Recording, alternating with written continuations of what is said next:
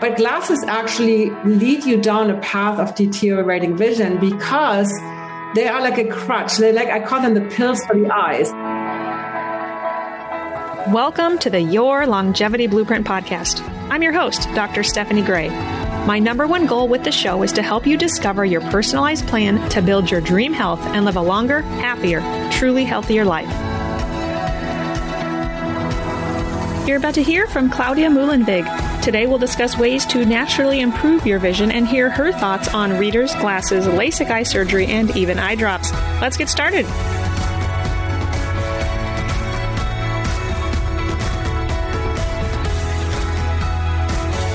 Thanks for joining me for another episode of the Your Longevity Blueprint podcast. Today, my guest is Claudia Muehlenweg, who is the founder of Holistic Vision LLC and creator of the Naturally Clear Vision Method. She always hated her glasses and has made it her mission to help others see clearly, naturally, just like she has done. Claudia is a sought after international speaker and workshop leader. She focuses on finding the root cause of her clients' blurry vision instead of using symptomatic treatments like glasses, contacts, or surgery that can actually make their eyesight worse in the long term. And we're going to talk about that today. So, welcome to the show, Claudia. Thank you so much for having me. Well, tell us your story. Obviously, you have an accent, so you may not be from here. so, I want to know what brought you to the United States and what brought you to found Holistic Vision LLC.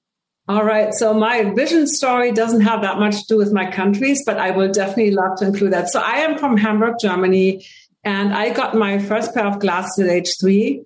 And I don't remember that early stage, but what I do remember is that I hated them. And once I started school, I got bullied and teased and I, they made my life miserable. I really felt like I was an outsider. I got more shy and um, eventually i was able to get rid of them um, which is i think in hindsight i contributed to luck and playing handball and being outside and not being able to wear my glasses and then when i got into my high school years my vision got blurry again and i was like I was so freaked out because my life suddenly I went from like the you know the four eye girl, like the one that was not even in the nerd club because nerds didn't exist then. I was just a loser. So like you know you have pretty eyes, so I found a book. I was determined. I, everybody thought I was crazy. Like, there's no way you can do improve your eyesight. So I found this book and I stayed out of glasses until my mid 30s. And at that point, I had moved to Los Angeles with my future ex husband. Our marriage ended in divorce, and I was so I was glasses free in my 20s and my early 30s. And then that stress and you know i mean we can we will talk about more about that but my vision declined i was back in glasses and after a few years, noticing how quickly my vision declined, I had this epiphany. I'm like, I did this before. Like, and I literally still got that book out and I started doing some of the practices and eventually found a teacher and so on. But yeah, in, in my early 40s, I stopped wearing glasses for good. So you're on a mission to not wear glasses. So what about today? Are you currently wearing glasses? Are you out of glasses or where? I'm 61 now, so it's almost been 20 years where I haven't worn any glasses and I'm determined to never wear them for the rest of my life. And I do want to be at least 100 years old. That's awesome. So you're going to have to tell us your secret. What's the secret in this book that you read and found? Does this have anything to do with eye exercises? And this is probably the most common question about, you know, eye exercise. Really, if anything, you would should call it relax exercises because our vision is best when we are relaxed. And when I usually ask my clients, have you noticed that your vision varies? Most people will say yes. You know, when you're stressed, when you're sleep deprived, when you're worried, when you maybe when you're sick, you vision will not be as good as when you are happy, relaxed, joyful, and also obviously using your eyes in the way they were designed to be used. So relaxation, and that sounds maybe a little like generally speaking, but when you're relaxed, you know, also your peripheral vision is open. So you're, when you're in that parasympathetic nervous system state, which we should be in unless we are actually, there's a reason to be stressed, right? That's where vision is best. So that's kind of what you have to consistently make sure that you're staying in that state, unless there's a good reason not to be relaxed. It's interesting you say that because right before we recorded, I'm obviously at my, my clinic, my practice, and I walked up front to hand a patient chart to one of my staff members. And she said, Who are you interviewing? And I, I said, You know, this woman whose name I may not be able to pronounce, although I did an okay job with that. Um, she asked what the topic was. And I said, You know, natural ways to improve your vision. And she said, Well, I have 20/20 vision. And I said, Of course you do, because this is my employee. Her name is Heather, who practices hypnobirthing. She teaches hypnobirthing. She's great at keeping her body in that relaxed state. And I guarantee that has something to do with her clear vision, kind of echoing what you just said. She's able to always stay in that state. And I guarantee that's helping her with her vision. I, on the other hand, am not, I'm not as good at keeping my body at that relaxed state. So maybe let's go back though for a moment to eye exercises. So I know you um, were on Dave Asprey's podcast, which is amazing. So congratulations on that. And you talked about some things that we can do for our vision, like one of which was this kind of cupping exercise. Can you tell us some tips to improve our vision? So some of those things that you mentioned on his show, I know this is hard to convey, you know, while listeners are not watching, they're just listening, but let's do our best kind of giving us some, I guess, strategies to help with improving our vision. Absolutely. So if you really think about the simple level, right? Eyes need light because at the end of the day, they're light receivers, right? This is our, how our ears are sound receivers. Eyes are light receivers. So they need light and they need rest, just like everything else in our body, and they need movement. The cupping you were talking about, we call that palming, and it's basically a way to rest your, well, cupping, I've heard people say that too, but basically it's a way to rest your eyes. However, it's also a way to relax your mind. That's why I don't like the word eye exercises because let's say you're working on your abs and you're doing planks or crunches or whatever, right? You can hate every minute of it and you're doing your hundred and your abs will get stronger. But with vision, it's like, it's not like a mechanical thing, or I'm closing my eyes and palming my eyes. And I will describe in a moment how to do that. It's not like, okay, I sit here for five minutes, set my timer, but I'm like, oh, in my mind, I'm going through like all the stuff I have to do today. And, you know, because your nervous system, when your brain is in that monkey mind or that stress mode, you're not going to be able to relax. So it's really almost more the mental practice than just a pure physical one. That's why the word eye exercises you know, especially not the best way to say that. Yeah. Yeah. I, mean, I know that's what everybody says. So palming is basically a way, like I said, to rest your eyes and also relax your mind. And you close your eyes. And the way you do it, you close your eyes. And some people like to rub their hands together, especially if you have cold hands. You want to rub them a little bit. And then you, you cup your hands. That's probably why you're thinking of cupping. So, and then you cover your closed eyes you're crossing your fingers over your forehead and then the, the heels of the hand sit kind of on the bony part of your eye socket. And ideally, you want to have a, a support for your elbows so that you can relax your shoulders. You take a few deep breaths. and this is where it's really almost more like a meditative practice because you really want to deeply relax your mind as your eyes get heavier there's nothing to do, nothing to see. And what I usually recommend is you can just watch your breath, notice your breathing in and out into the belly. Or you can bring up a happy thought, like a place you love, a person you love. Could be a real person or place, or could be something imagined. You really just like, as you know, like think of a little mini vacation. You're like, and then you enjoy the darkness, the warm cocoon, a little cave, or however you want to call it. Like I like to think of a floating tank. My eyes can deeply relax. And then we're not going to do this for a long time here on this podcast. You can obviously stay longer, but the way to come out of it is you would keep your eyes closed and then you slowly move your hands away and then you want to wait till you get adjusted to the light because especially if you're doing this for a while, right, you notice how bright it is when you just move your hands away.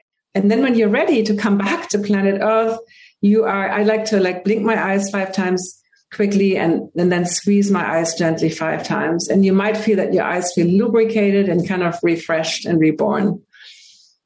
I do the five squeezes and then you will find that your eyes, I, I, mine are really lubricated now. So yeah, yeah. So how often should we be doing? I don't want to say the word exercising. Um, how often should we be doing these relax exercises? so this is a question, also totally a legit question. So what I usually say. Once you notice how your vision fluctuates, what I talked about in the beginning, which I call strains and gains, like what makes your vision worse, what makes it better? And most people are like, oh, light, computer use. But I'm also digging a little deeper. Like, is it tasks that you like doing? Is it tasks that you hate doing? Like, just notice all these things. And once you know your patterns, let's say your vision is best in the morning, but maybe it's not so good in the afternoon, Palming would be a way that you can use preventative. So before you even feel eye strain or maybe before you get in the computer. And obviously you can use it as a remedy. So some people like to do it like once or twice, maybe, maybe in the morning or the evening. Some people just like to do it once. And for, if you have a lot of eye strain and your eyes always feel tired, it might be great to do it like five times a day. And I, I liken this um, pee and palm, like maybe every time you go to the bathroom, right? You, you do like just a couple of deep breaths and rest your eyes. So yeah, there's really no cookie cutter formula. What works best. I like that. That's funny because many times my patients who maybe they're nurses and they work 12 hour shifts and they just don't get any downtime except when they're in the bathroom. Should I say, take a long bathroom break and do some deep breathing to help your cortisol come down? They can also cover their eyes, rest their eyes, I guess, when they're exactly. on, the, on the toilet. So I like that. Um, what are some other strategies? So we, I mentioned light. So one of the other things hmm. that's important for good vision is light. And I noticed that, you know, when you are very light sensitive, obviously the eyes are the light receivers. So there is a, there's a challenge if you cannot tolerate light, like how can you then properly see?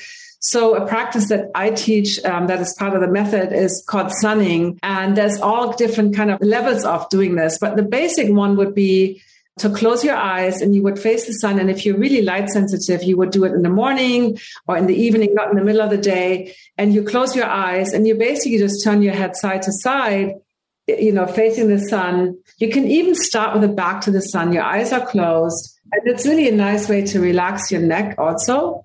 And just moving through like the middle, you know, when the sun, when you're in center, the, the sun is brightest and when you turn to the side, the eyes turn to the side, is a little bit in the shade. That practices the pupillary reaction. So you behind the closed eyelids, your pupils actually getting a little massage because the again, when the eye is in the, in the side in the shade, the pupil will open up a little bit. So this really helps Reducing light sensitivity helps with vision and also with night driving. I used to be super light sensitive. I wore glasses on overcast days. I wore them sunglasses. I mean, and my night driving was a challenge because the headlights of cars were just too bright for me. And when I started doing this practice, and I also did sunglasses, which is an, another thing I recommend. And there's all kinds of exceptions, of course. But generally speaking, I'm not wearing sunglasses anymore. And that really helped my night vision. I don't have any more problems driving at night. So this is interesting because before we started recording, I, I, briefly mentioned to you that I do have, I would say, a strong light sensitivity. I mean, even in the morning when it is overcast and I'm walking the dog, I have my sunglasses on. Although after hearing you last couple mornings, I did go out without sunglasses and it's kind of hard at first. Like my eyes kind of struggle, but then I felt like I adapted and just kind of got on with the, with the walk and I was okay. So are you saying doing these exercises, you're saying physically look towards the sun, with your eyes closed, turn your head to the left and the right. That's going to help reduce my light sensitivity. Is that what you're saying? Yeah. And then, I mean, like I said, there's different levels and you, when that feels good, then you can open the eyes on the side. Then uh, we teach something called strobing where, you know, you kind of fan your fingers like really quickly, right? And then you would be, you know, so you create kind of a flickering strobing effect.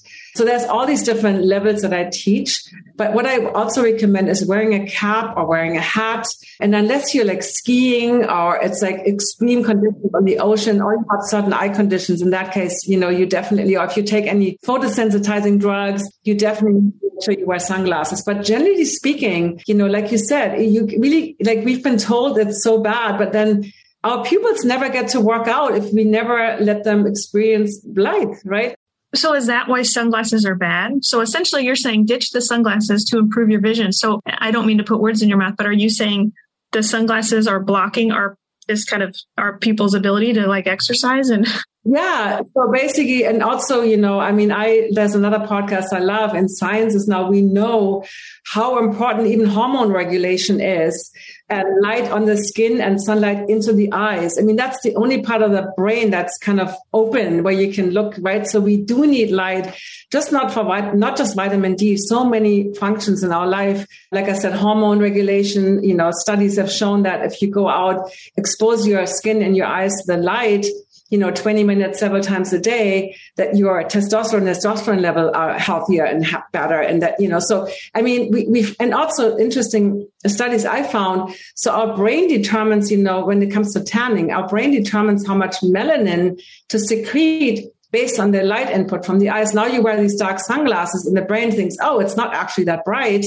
So you get sunburned actually quicker when you wear these sunglasses. So I always think nature is really smart. It designed our eyes in a way and again, I want to make sure there's exceptions, right? So definitely don't throw them away. And like, so definitely make sure, especially if your pupils don't constrict properly, you definitely need sunglasses. And maybe don't go again, extreme conditions. But yes, we need eye light in our eyes actually to be healthy.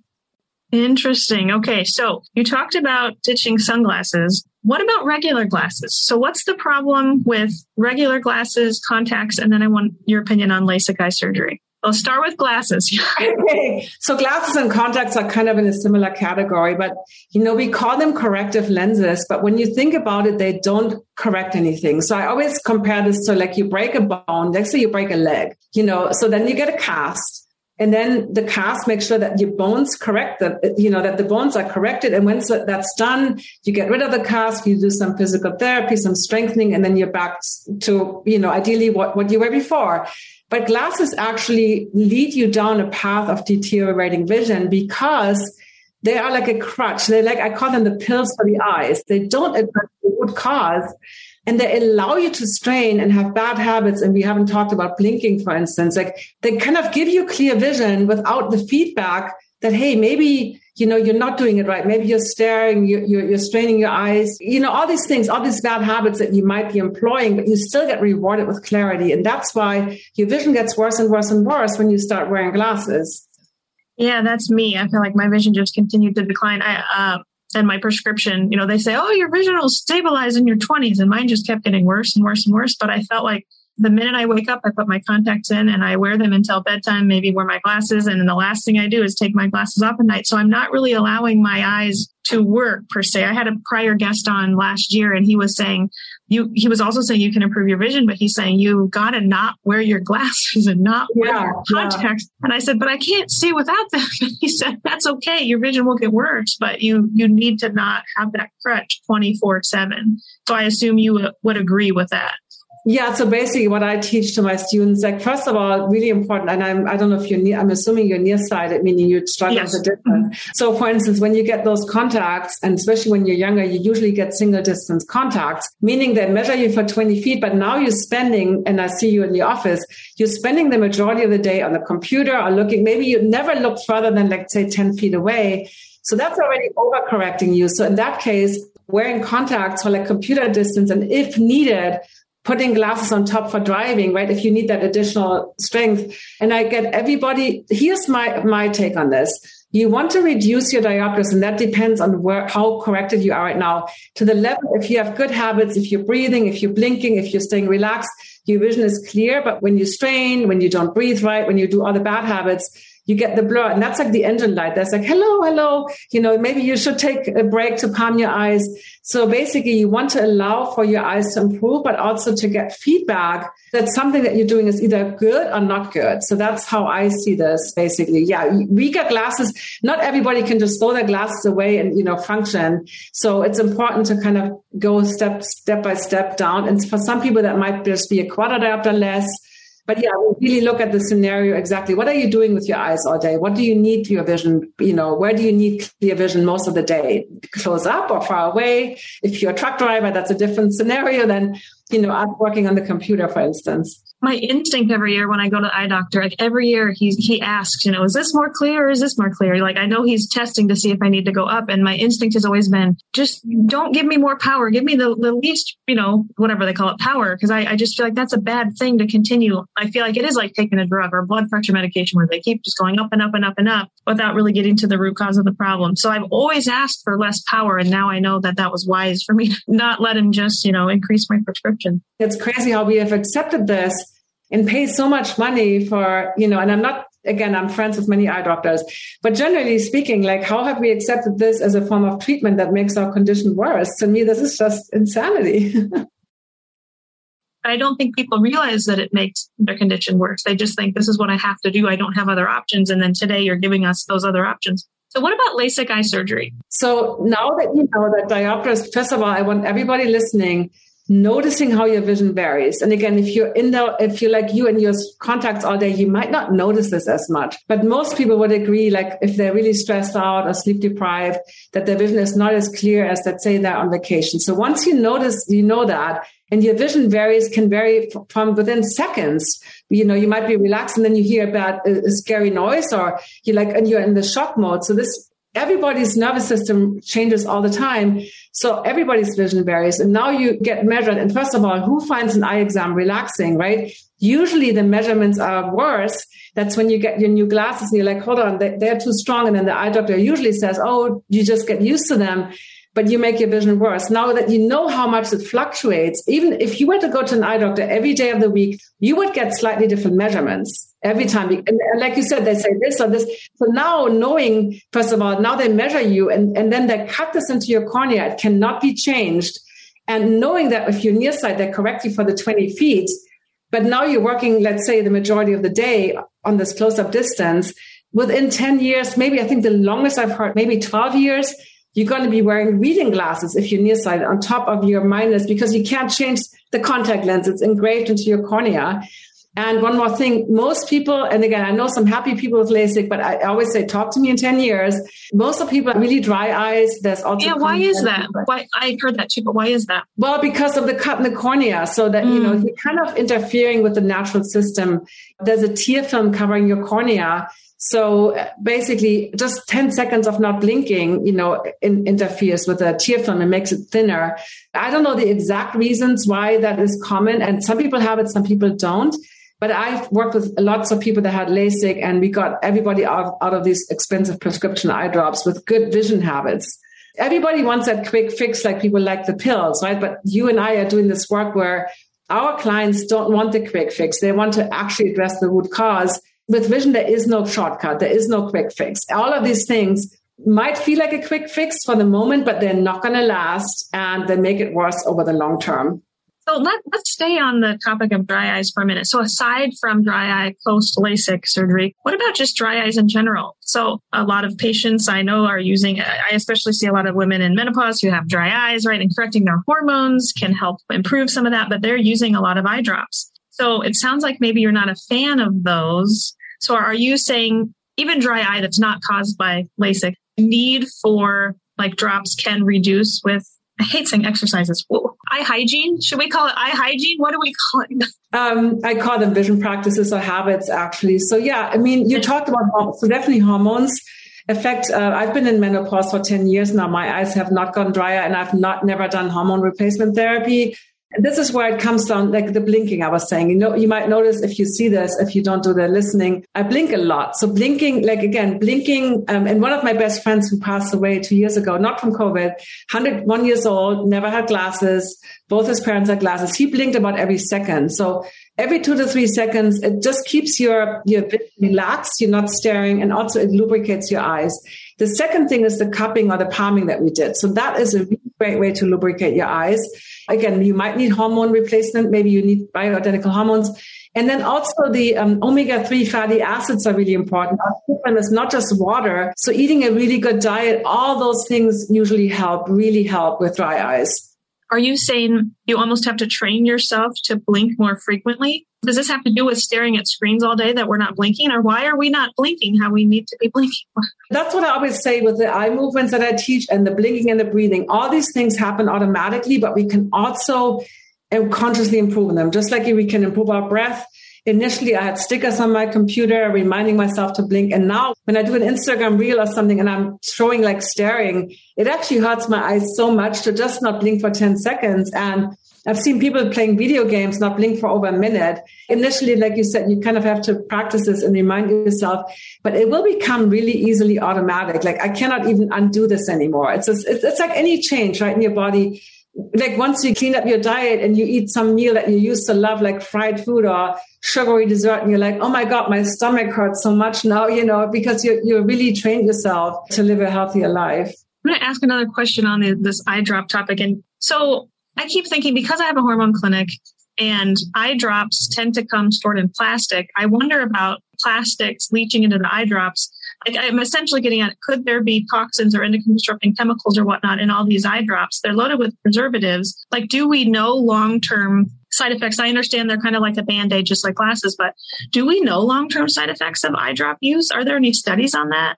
I honestly don't know about that, but what I do know, like you're absolutely right, pl- plastics can leach and preserve. You don't want, if you do take eye drops, I always blank on the name. There's a Swiss uh, Similac, something like that, because I'm not a big eye drop person, but they are really like they are free of preservatives and they don't last a long time. But here, here, I definitely want to say, if you have super dry eyes, because I had some students they heard me, oh, don't, they just threw the eye drops away. Now they got really dry eyes your eyes have to be moist because otherwise you scratch your cornea and you can make it worse. The LASIK students or other people I worked with that had eye drops, we went from three times a day, lots of calming, lots of blinking to two times a day. And then eventually, so it's not like you just toss them out. However, if you take eye drops, you know, you basically, your, your natural tear production is going to be reduced. So it's slowly weaning off. And yes, preservative free, the highest quality. And I I like, if you take eye drops for glaucoma or certain conditions, definitely don't stop right. taking don't, those, yeah. right? Yeah, yeah, yeah. But I'm just saying the fake tears, like that stuff. Yeah, I, am 100% sure that those preservatives and those plastics will cause um, effects and cataracts you know are often created by toxins and things but i definitely don't know i don't know any studies on that so that's a good one for me to investigate yeah i just i've always been curious with, let's go back to screens for a second. So is vision decline unavoidable in with individuals who are constantly staring at screens? I mean, I know these can't be good for our vision, but what is your thought on that? I think it really comes down to good habits. So screens are definitely going to make it more challenging because they're usually backlit unless you have like a Kindle or some of those e-readers that are like faking paper. It's harder for the eyes to look at a pixel then that's a backlit screen than on a printed material that's reflected. So there is definitely more. That's where the peripheral vision comes in. It's really important. Good vision is always the central focus and the combination of the peripheral field, which we only have when we are relaxed. So that's why in the peripheral, you want bright things. Maybe you want even moving things. You want to keep your vision relaxed. So that's why screens are even more important to have good habits so that they don't, you know, and studies have shown that people blink a lot less, like we mentioned earlier. When you look at screens, people only blink two to three times per minute versus when people looked at each other's eyes, for instance, like, you know, human interaction, there's a lot more blinking happening. It's like a softer gaze. So that's where once you understand and you practice these things, you have to be extra vigilant with screens for sure. But definitely reading a book, like a paper book, sounds like is just better, absolutely, than reading something on the computer. Yeah, and uh, you know, I don't have one of those, but those are probably better than uh, an iPad or a tablet or a computer, and um, just really having good vision habits. So, vision decline is not inevitable. It's like what you teach too, right? A lot of people say, "Oh, this and this is inevitable," and you're going to struggle with all these things. You just need to know again when you address the root cause none of this stuff is inevitable. And yes, we do get older. We all get more wrinkles. So you have to be even more conscientious and maintain your vision as you get older, right? You have to, you can't slack off and do all the bad stuff that you might have been able to do in your twenties, right? That's like, like everything else in our bodies. We have to be more vigilant really and, and care more about our bodies and our eyes. Let's talk about vision habits because I, I maybe this maybe you said this on Dave Asprey's podcast something like you know we brush our teeth we take time for our teeth twice a day like every single day but how often are we taking time for our eyes right? So let's come back to these vision habits you've mentioned. So one is the palming. I definitely see myself already blinking more and my eyes are like already less dry. I feel like in the last couple minutes because I feel maybe it's the placebo effect. I don't know. So blinking more would be a good habit what are other do's and don'ts for good eyesight? So, what are the other good vision habits? A few that you can share with us. So yeah, for instance, shifting your attention. I like to call it shifting my attention. So yes, looking near and far. When you think about our evolution, we were never meant to look at one distance for a long time. For instance, we have found in studies that humans can concentrate for about three minutes, and it's not because of screen. This has always been the way. Because when you think think about prehistoric times, let's say you were sitting in a group camp and you were like sewing or you were weaving baskets or whatever, you would naturally look up just to make sure is every are my kids are like you mean you know, a predator coming like you you wouldn't just spend like eight hours looking up close without shifting your attention and your peripheral vision. So that's a good habit, shifting your attention. Other thing that's really important with vision is we like the mistake that people with poor vision usually make our eyes are designed, we have a very small spot in the center of our retina called the fovea. That's where we have perfect vision. And you've all remember the diagrams from school, how the light rays come in and then they get bundled. And so the pinpoint of perfect clarity is super tiny, like a pinhead. So when you look at a letter, even in small print, basically the next letter is not going to be as clear of course, a letter that's at the end of the sentence in the book is, you know, you can't even see that one. So that's why the eye movement comes in and really being aware that wherever you look, you see things best, even if they're not clear. And wherever, you know, let's say something in the periphery is, yes, I can see that. I can see my whole screen. I can see my water bottle and I can see everything else. But when I look at your right eye, for instance, I cannot even see your left eye as clearly because I would have to move my attention. So that's a really important principle is that central vision versus peripheral vision. And of course, peripheral vision is not just the outer edges, even the middle or the near periphery is not seen as well. And then also mindset is one that is, I think, really big. I hear a lot of people, oh, I'm blind without my glasses. I'm like, oh, so really you can't see me? Oh, no, no, I can see you. You're just not clear. I'm like, okay, so you're not really blind. You know, a lot of times the language is really, language is so powerful. So that's probably a few good tips what's wrong with cheaters? We talked about glasses, but what if someone hasn't really needed glasses until they were, you know, like my parents' age, right? So they're now they're suddenly needing cheaters. They've had good vision their whole life and now they feel like they need cheaters. Is that a problem? Yes. So cheaters are usually referred to as the readers. And by the way, I want to make sure that the drugstore readers or the cheaters are not going to screw up your vision more than a $500 pair of readers from your eye doctor, right? That is fancy. And uh, so here's the problem because now you're straining your eyes at the near point. And yes, looking up close is more effort for the eyes and the brain. That so the eye muscles have, for those of you, if you see the video, you know, the two eyes have to kind of converge. The inner eye muscles have to pull the eyes in kind of toward the nose, you know, kind of coming in, converging. And your lens has to get like bulgy and the ciliary muscle tighten. So there is more muscular action looking up close to comparing to the distance. This is where the eyes are relaxed. Now, as you get older, yes, we do, you know, it's like how we lose some flexibility in our bodies. So practicing this is important. But the cheaters now basically magnify everything. You can still use your bad habits. And here's what happens to every single person, and they don't believe it. It's always like, oh, welcome to the club. You're 45 or you're 50 we all have readers. There's nothing you can do. And then you start wearing them in dim light or in like, you know, you wear like the plus ones a little bit and then you start to one and a half before you know it. And then you're in the plus two and then you use them for everything. And then you go to the doctor and they're like, oh, well, your distance vision that was always 2020, 2015, that was like you were so proud of your eagle vision, right? Now your distance vision is declined and you're like 2030, 2040, you need progressives or bifocals. And that happens to every single person. So if you care about, and then you have no clarity at any distance. So you went from eagle eye to like basically completely handicapped without glasses. And to me, that's just not how I want to live my life. I call the readers the gateway drug, you know. so you're saying instead of opting for those cheaters or readers, opt for more of the what did we call it? The vision habits. Right because you probably had good vision habits all your life.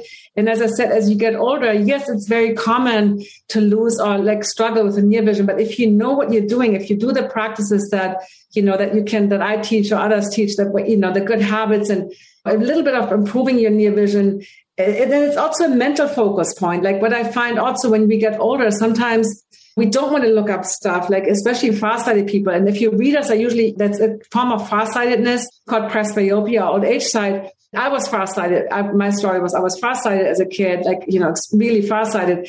But a lot of times, if you're a farsighted personality, you might be helping everybody else out there. But when it comes to looking at your own stuff, you're like, oh, I'm okay. I'm okay. So maybe also being a little bit more coming into yourself and looking at yourself and, you know, how you feel about yourself. How do you feel about the rest of your life? Are you excited? I find that people that love their work have less presbyopia than people that are counting down the days to retirement. And they're just kind of like, well, I don't know what I'm going to do when I retire, but I just can't wait to retire. I just don't know what I'm. I'm going to ask a personal question here, and I don't know if you have an answer for this either, but postpartum, my vision went so wonky. I mean, it was absolutely nuts. And I've heard patients say that their vision went wonky, but I mean, it was terrible. And I went to several eye doctors who kept giving me different prescriptions some too strong, some not strong enough. And they just said, your eyes will adjust. And with time, it took a long time, my eyes did. But is there anything, you know, I hope that doesn't happen again, right? because now I do have a worse prescription than I did prior to delivering my son. is there anything else that I should have been doing during that time when we have kind of these situational, you know, life events that can impact our vision? Obviously, the vision habits that you're sharing today, but is there any light you want to shed on that kind of postpartum, what may have happened or anything I could have done differently? Yeah, so I'm definitely not an expert in postpartum situation, but here's the thing. I had two kids, two daughters, right? And after my second one, I was definitely, baby was born. I was like, okay, I, and I'm like, I can't do this.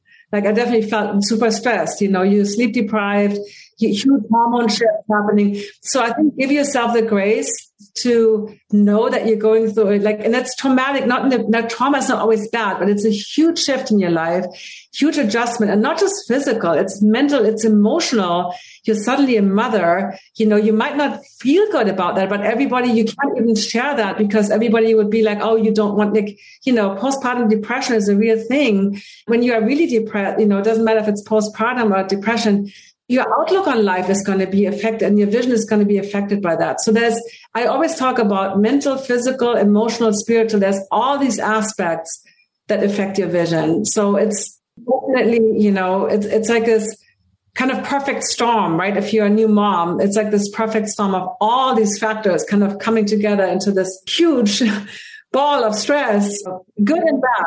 Yeah, we had a very traumatic delivery and was in the hospital for a while and had to go back at work at four weeks, you know, even though I was barely functioning. And so I, I think that shedding light on the situation and the stress just didn't help in general. And but now I have more strategies to improve my vision, so I don't have to keep up. And also, here's the thing: no, when I moved, when I went through my divorce, and when I moved back to Germany, I moved back to America my vision was lost during this time, but I knew I was going through a major life change, a major stress. And I just knew, hey, I, this is okay. You know, I, I acknowledge that I'm going through this, even if I can't rest as much as I want to, but knowing that this is temporary and that you are so versus just thinking, oh, now something is wrong with me. I think this is really important for everybody to know that this is normal that your vision, when you're in these extreme stressful times, that your vision will not be as good. And I, yeah, I wish I would have known that. Of course, I immediately thought, oh, I gotta go change my prescription. But I, I so I appreciate hearing that. Are there any other tips you want to share with my listeners uh, as we wrap up the show that they can do to improve their vision? Anything we didn't say today that you want to add? Yes, that's one that we didn't talk about, but I think it's super important. So this is the like, astigmatism, which is kind of this, oh, I have an astigmatism. So astigmatism, just really quickly, basically means that your cornea is not like a, a basketball, kind of a dome shape, but it's more like an American football. So some muscles on the outer six eye muscles are tighter than others. So basically your cornea is not perfectly dome shaped. And research has found actually done by an optometrist has found that um, in 85% of the cases, it's a postural correlation. So if you, they actually did studies with orchestra musicians and violinists that have their head tilted.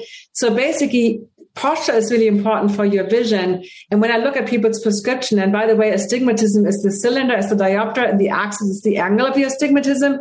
So usually I can say if they're right or left-handed, what they're doing with their eyes, what they're doing with their posture. A lot of times you can totally look at a prescription and you know the key here is the message to take away is that you want to move your attention, you want to move your head and your eyes together and not constantly move your eyes.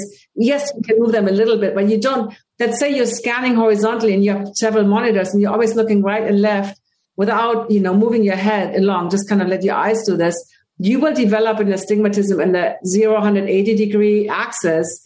Or if you have readers, the cheaters low on your nose, and now you're always looking down to read, but then you're moving your eyes up and you don't move your head up, you will probably get an astigmatism in that 90 degree axis. So definitely. So move your head. Is that what you're saying? Yeah, but you, you don't want to be like a robot about it, but you want to like, when you think about something happening on the side, you wouldn't be like this, you, you know, glancing your eyes over. You would move your, you would move over and look you know, this is a deep dive topic on its own, but really notice, um, look at your prescription. What does it say in the axis? Is one eye in the cylinder a lot stronger than the other? So let's say your left eye is a lot stronger. Are you right-handed? Do you consistently always glancing to the right with your left eye being further away from the focal point? Then you develop a stronger astigmatism in that eye that's further away from where you're looking. I think that's me right there. Interesting, interesting. So tell listeners where they can find you. Do you work with clients and new programs to help them with these kind of vision habits and help them regain their vision? Is that what you do?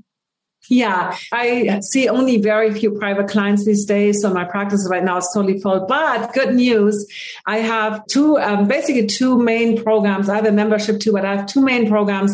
One is called 21 Days to Better Eyesight Experience, which is a where we really teach the foundation of relaxation, breath, myofascial release, which we haven't talked about, muscle release and vision habits and so on. And that's like a mini course that is really good to do for anybody that's super busy and has maybe five minutes a day, like brushing your teeth. And then naturally clear vision is my comprehensive course where we really do a deep dive look at your eyesight, you measure your own vision, you learn how to get read prescriptions, and we go into the whole different eye conditions. And then those are the, my two main courses, and um, and then I'll have a membership for anybody who wants to, you know, get regular support. Awesome. I will post links to those in the show notes, but I hear you also have a free gift for our listeners. Yes, I have a free gift. It's called 10 Habits for Healthy and Happy Eyes. And in that one, I explain the sunning. I talk about the astigmatism, the posture, the palming, the blinking. And there's a few more things that I have, share in there that I, we haven't talked about yet. So it's a really great way to get started for free to start improving your eyesight. All right. One last question. What would your top longevity tip be?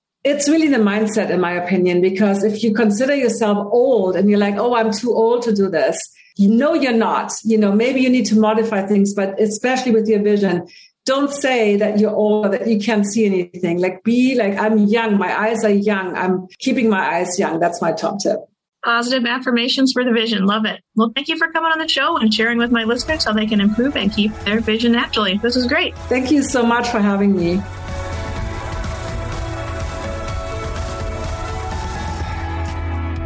Well, that was fun. I appreciated all the vision practices she shared and hope that you'll be able to incorporate them into your daily practice as well. Try shifting your vision versus staring at a screen for a long period of time. Increase your blinking and try palming a few times each day. I definitely agree that taking a high quality fish oil supplement can help dry eyes, as can optimizing hormone levels. And after we recorded, I did ask her what brand of eye drops she'd recommend if they were absolutely needed, that's preservative free without chemicals, and she mentioned I'm not sure how to pronounce this, but Similasan. It's S I M I L A S A N, made in Switzerland, but available here at most drugstores. I'm definitely going to give those a try. If you want to connect further with Claudia, check out the link of which I'll post in the show notes for both her free gift and her courses. Be sure to check out my book, Your Longevity Blueprint, and if you aren't much of a reader, you're in luck. You can now take my course online where I walk you through each chapter in the book. Plus, for a limited time, the course is 50% off. Check this offer out at yourlongevityblueprint.com and click the course tab. One of the biggest things you can do to support the show and help us reach more listeners is to subscribe to the show. Leave us a rating and review on Apple Podcasts or wherever you listen. I do read all the reviews and would truly love to hear your suggestions for show topics, guests, and for how you're applying what you've learned on the show to create your own longevity blueprint. This podcast is produced by Team Podcast. Thank you so much for listening, and remember, wellness is waiting.